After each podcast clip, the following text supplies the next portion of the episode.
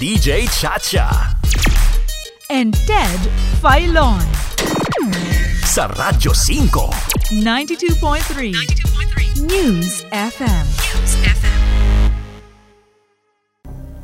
Nakalusot na nga po sa ikalawang pagbasa sa mababang kapulungan ng Kongreso ang panukalang Bayanihan 3 o Bayanihan to Arise as One Bill.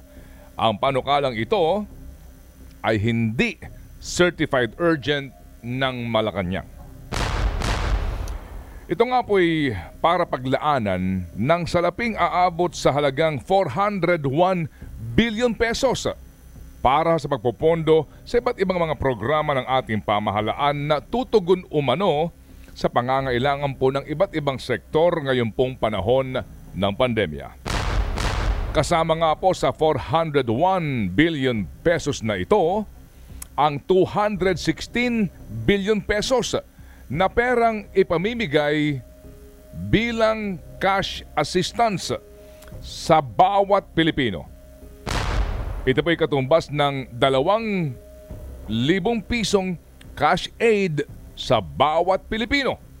Ano man ang kanyang social status, ibibigay po ito sa pamamagitan ng dalawang installment ng tig isang libong piso.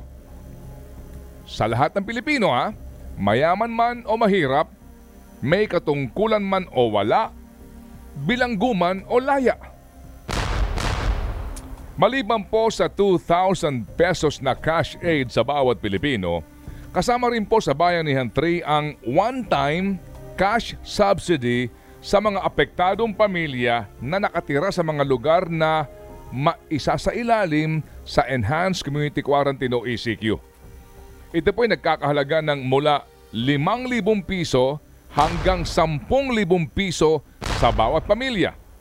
Pangangasiwa ang pumuli ng Department of Social Welfare and Development ang pamimigay ng perang ito. Maliban dyan, meron pang 20 bilyong piso para po naman sa wage subsidies na ipapatupad sa pamagitan po ng tatlong phase. 8 billion po sa first phase, another 8 billion sa second phase, at 4 billion sa third phase. Ilan pa sa mga poponduhan ng Bayanihan 3 ay tulong sa mga nawalan po ng trabaho. 25 billion pesos. At sa sektor na naman po daw ng agrikultura na 30 billion pesos. Na naman, agrikultura at medical assistance para sa mga mahihirap sa ilalim po ng DOH sa halagang 9 billion pesos. At tulong para sa mga pangangailangan ng ating basic education sa halagang 4 billion pesos. Uh, mahaba-haba po ang listahan ng mga poponduhan na programa sa panukalang ito. At ayoko pong kayo'y bugbugin ngayong umaga ng napakaraming numero at halaga ng salapi. Mawalang galang lang po sa ating mga mambabatas, no? With all sincerity, nauunawaan po namin ang inyo pong adhikain na ang panukalang ito ay para nga matulungan ang ating mga kababayan sa panahong naghihirap ang napakarami sa atin sa panahong ito ng pandemya. But, as they always say, the devil is in the details. Doon na magkakatalo sa mga detalye. Ang unang tanong, saan kukunin ang pera para sa panukalang ito na Bayanihan 3? At pangalawa, papaano ang implementasyon nito? Sa pinakahuling balita po, ang Bureau of Treasury ay hindi pa nakapaglalabas ng Certificate of Availability of Funds para po sa panukalang ito. It is a constitutional requirement in an appropriations bill that the Bureau of Treasury must issue a certificate of availability of funds. Sa aming pong panayam kahapon kay Budget Secretary Wendell Avisado, tinuran niya na ang Bayanihan 3 Bill bilang isang Special Appropriations Bill. Dahil nga sa wala sa kasalukuyang 2021 national budget at maging sa 2022 proposed national budget, walang probisyon para pondohan ang mga isinasaad na gastusin sa Bayanihan 3 Bill. Sa totoo lang, maging siya'y hindi po alam kung saan kukunin ang pera kung sakasakali. At ito raw ay bagay na dapat isang guni sa Department of Finance. Pwede ba tayong umutang ulit ng pera para ponduhan ang Bayanihan 3?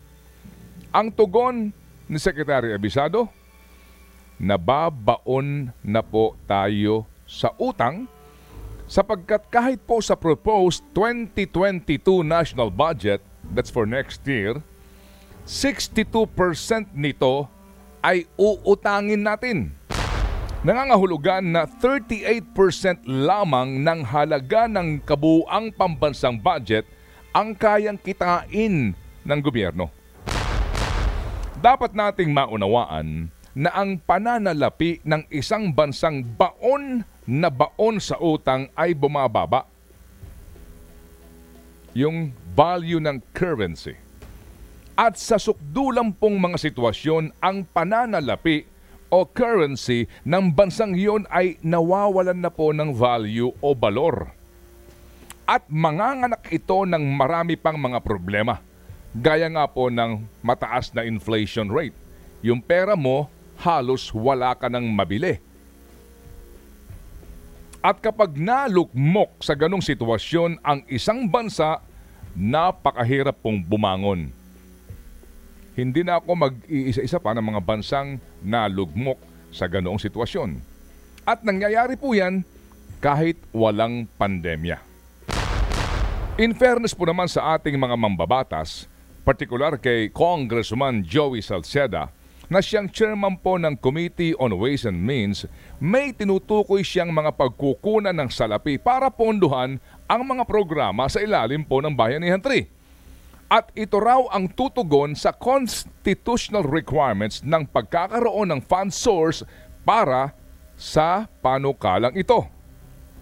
Kasama dito ang mga inaasahang mga bagong buwis buwis mula sa Philippine Offshore Gaming Operations o POGO, maging isabong o online cockfighting, dagdag na mga remittance mula sa mga government-owned and controlled corporations o GOCCs, mga pondo ng gobyerno na hindi pa rin nagagamit, at tulong mula sa Bangko Sentral ng Pilipinas.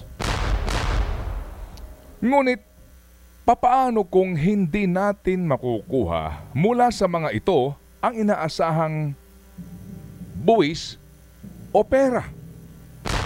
Paano kung short? We cross the bridge when we get there? Tatawirin po natin ang tulay kapag nandun na tayo? O utang pa more? At dahil nga po sa minamadali na maipasa ang panukalang ito sapagkat sa Hunyo at 3, yan po ay next week na, ay mag-a-adjourn si Nidiye ang Kongreso. Walang kaukulang malawakang mga pagdinig ang nangyari habang binabalangkas ang panukalang ito. Ang ibig ko sabihin, ang magpapatupad po ng mga programang popondohan sa ilalim ng Bayanihan 3 ay iba't ibang mga departamento sa sangay po ng ehekutibo. Ang implementing agencies na ito'y pinagsumiti lamang ng kanilang mga reports sa Kongreso sa ginawang pagpapatupad sa mga naunang Bayanihan 1 at Bayanihan 2. Ngunit hindi nga extensive o masinsinan ang naging mga pagdinig o mga hearings para malaman kung papaano nga ang pagpapatupad ng mga programa at ano ang mga kaakibat na mga problemang kakaharapin ng bawat ahensyang magpapatupad nito. Gaya nga po ng aming mga naging panayam kamakailan lamang sa Department of Education at maging sa Small Business Corporation. Naglagak man sa kanilang ng, ng pera at sila po'y natuwa dahil sila po'y binigyan nga ng pera. Ngunit, wala namang kaukulang detalye kung papaano nila gagastusin ang pera. Meaning, binigyan ka ng salapi, ikaw na ang bahala kung papaano mo yan didiskartihan. Kaya nga po matatapos na ang bisa ng Bayanihan 2 ngayong Hunyo at 30, may ilang government agencies pa din na pinonduhas, pinonduhan po ng batas na ito ngunit hanggang ngayon hindi pa rin po napapakinabangan ng mga Pilipino ang perang nakalaan para sa kanila.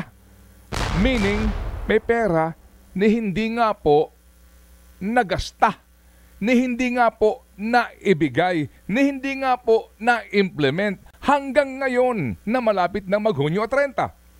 Habang ang iba ho namang mga ahensyang binigyan din po ng pondo ay naharap sa katakot-takot ang mga reklamo.